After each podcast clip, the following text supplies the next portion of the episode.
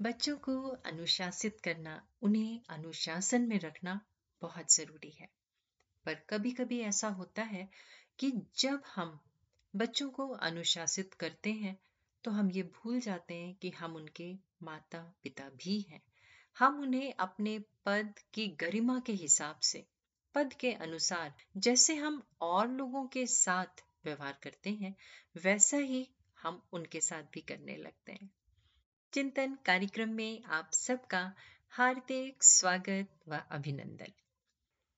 एक सेनाधिकारी की तीन वर्षीय बेटी आनंद और चपलता की मूर्ति थी। दूसरी ओर वो अधिकारी अपनी कठोर अनुशासन प्रियता के लिए प्रसिद्ध थे। एक दिन अपनी बेटी की शैतानियों से तंग आकर उसकी माँ ने उसके पिता से कहा आपके अनुशासन प्रिय होने से क्या फ़ायदा? जरा अपनी नटखट बेटी को तो देखिए। आप उसमें थोड़ा अनुशासन क्यों नहीं लाते? सेनाधिकारी ने इस बात को बहुत गंभीरता से लिया। उन्होंने अपनी बेटी को बुलाया और उससे कहा, आज के बाद तुम्हें अनुशासित होना होगा। उसने कहा, ठीक है, पापा। मुझे पापा कहकर मत बात करो। जब भी मुझसे बात करनी हो तो सर से शुरू करके अंत में भी सर कहा करो। समझी? बालिका ने तुरंत ही जवाब दिया, सर, ठीक है सर। यदि उसे आइसक्रीम भी खाने की इच्छा होती तो उसे कहना पड़ता, सर, मुझे आइसक्रीम चाहिए, सर। एक दिन उस सेनाधिकारी को कुछ खरीदारी करने बाज़ार जाना था।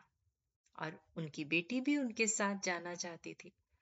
उन्होंने उसे इस शर्त पर साथ ले जाना मंजूर किया कि वो कार की पिछली सीट पर बैठेगी। बालिका ने मान लिया। जब वो आधी दूरी तय कर चुके तो पिता ने अपनी गर्दन पर बेटी के नन्हे हाथों का स्पर्श महसूस किया और उन्हें उसके प्यार भरे शब्द सुनाई दिए। सर मुझे आपसे प्यार है, सर।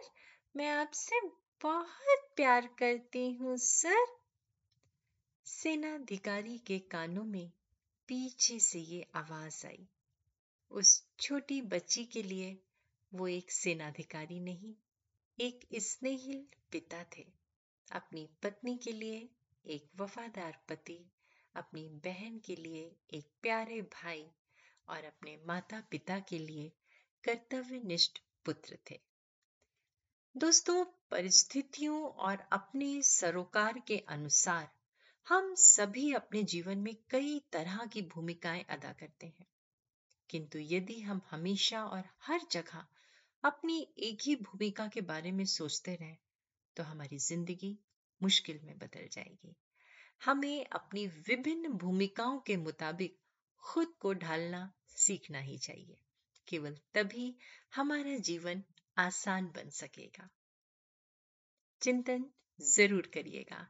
आप सबका दिन शुभ व मंगलमय हो। अब अपनी दोस्त, रचना मुकेश को इजाज़त दीजिए। नमस्कार।